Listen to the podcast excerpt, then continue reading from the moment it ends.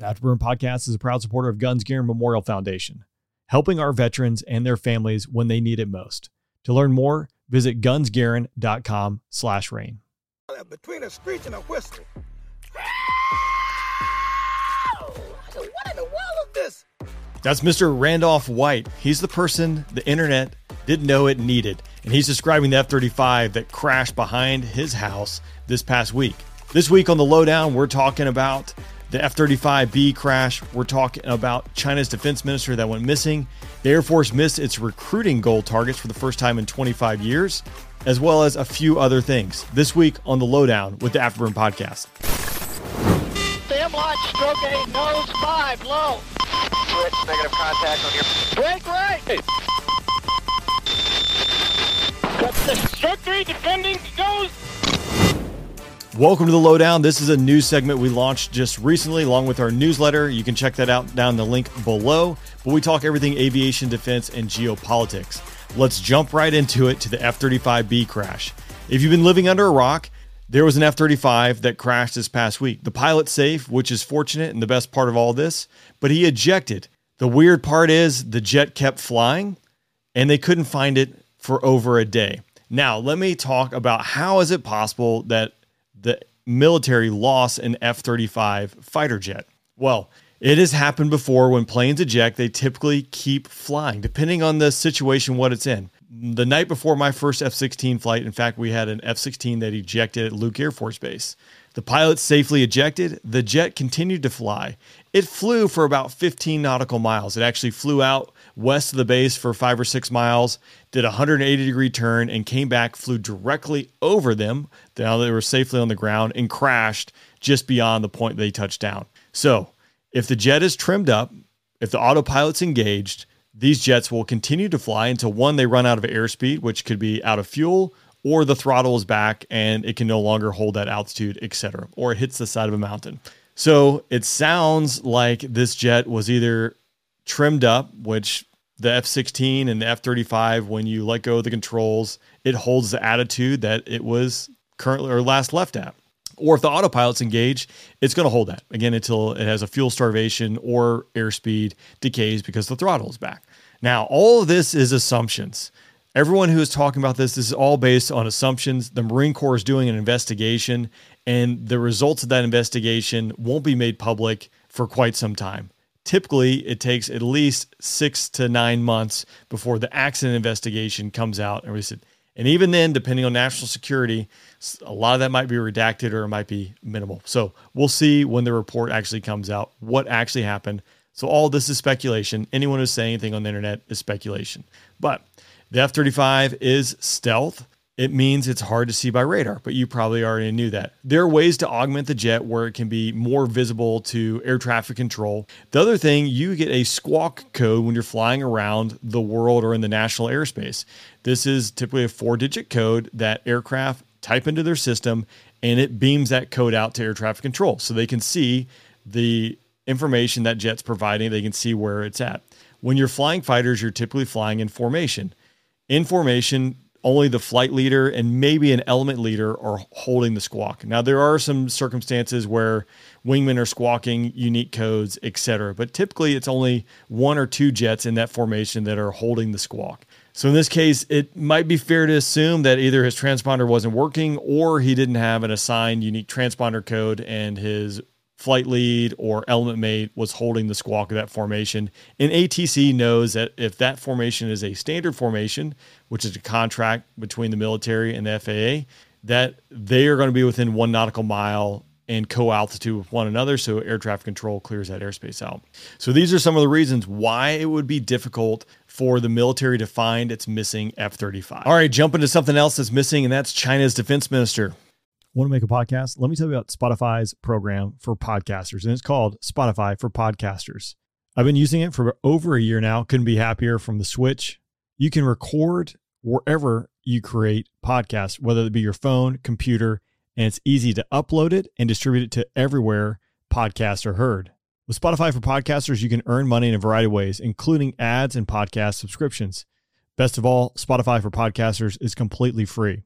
So launch your podcast today. Get started with Spotify for podcasters. Go to www.spotify.com backslash podcasters to get started. From Showtime and A24 What do you love most about Whitney? comes a new series unlike any other. Where do I even start? Academy Award winner Emma Stone, I like how you fight for us. Nathan Fielder, Money doesn't really matter when it's about doing the right thing. And Benny Safdie. You guys are strong, right? At the end of the day, you're going to survive, right? Next question.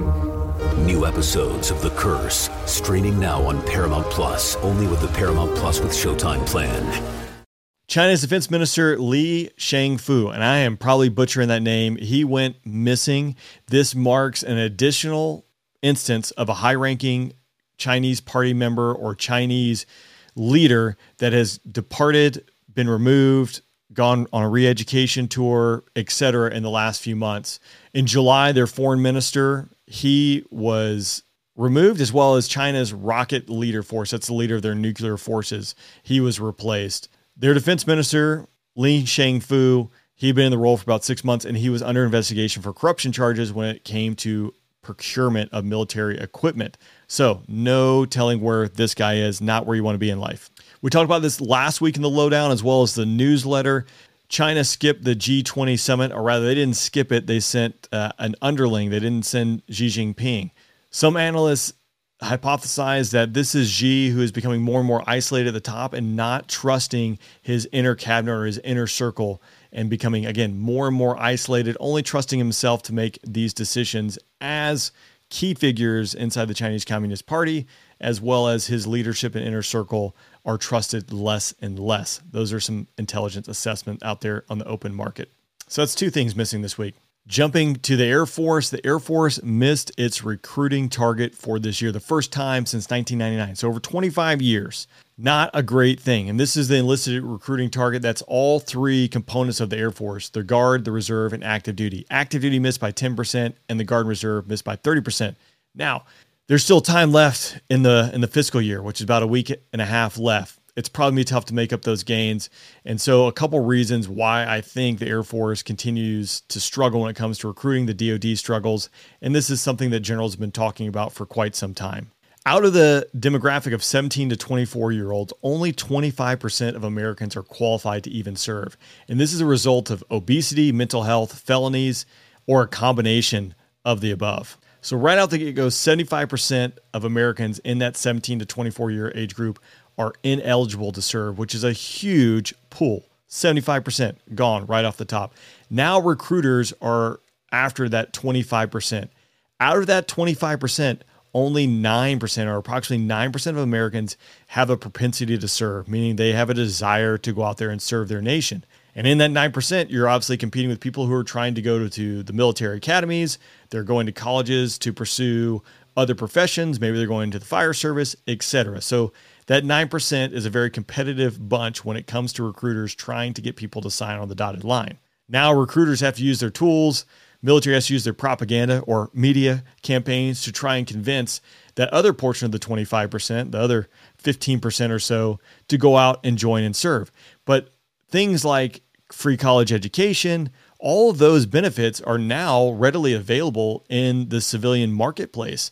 So again, it becomes tougher and tougher.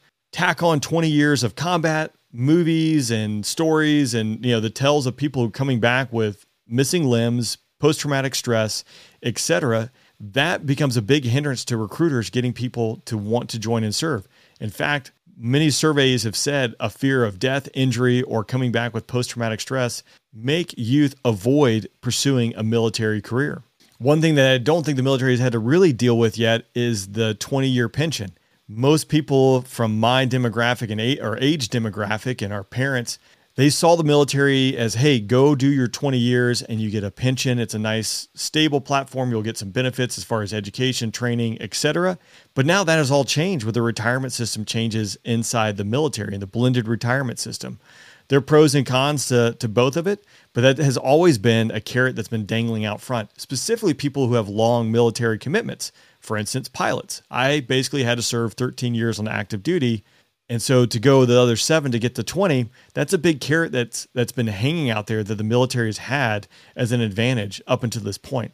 So a lot of changes there. We won't dive into the blended retirement system because honestly, to me, I still don't know all that much about it. And it's been around for a few years. So I'll admit that. Hey, this week, Lockheed announced they're in the final stages of the ink drying on the paper. There are still a few I's to dot and T's to cross, but standing up the European F 16 training school in Romania. Now, we did talk about this in the podcast as well as some other lowdowns with Ukraine getting F 16s.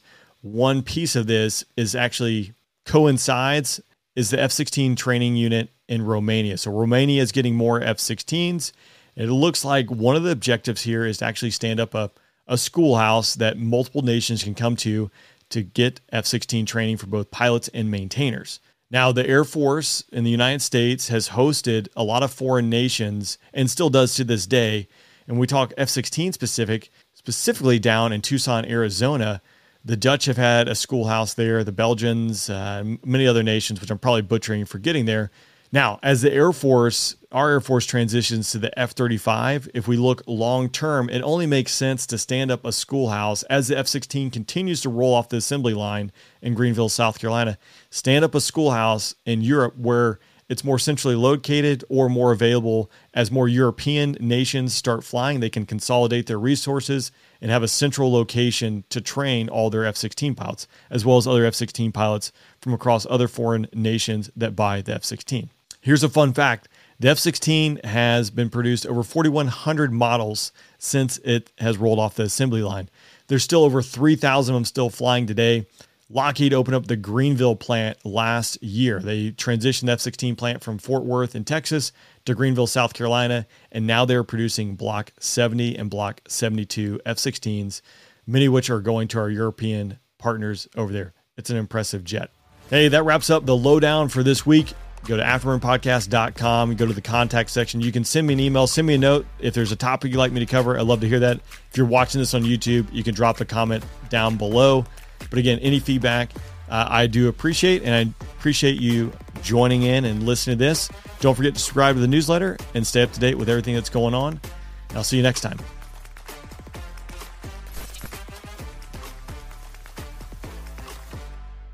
Afterburn Podcast is a proud supporter of Guns Gear Memorial Foundation, helping our veterans and their families when they need it most. To learn more, visit gunsgarin.com slash rain.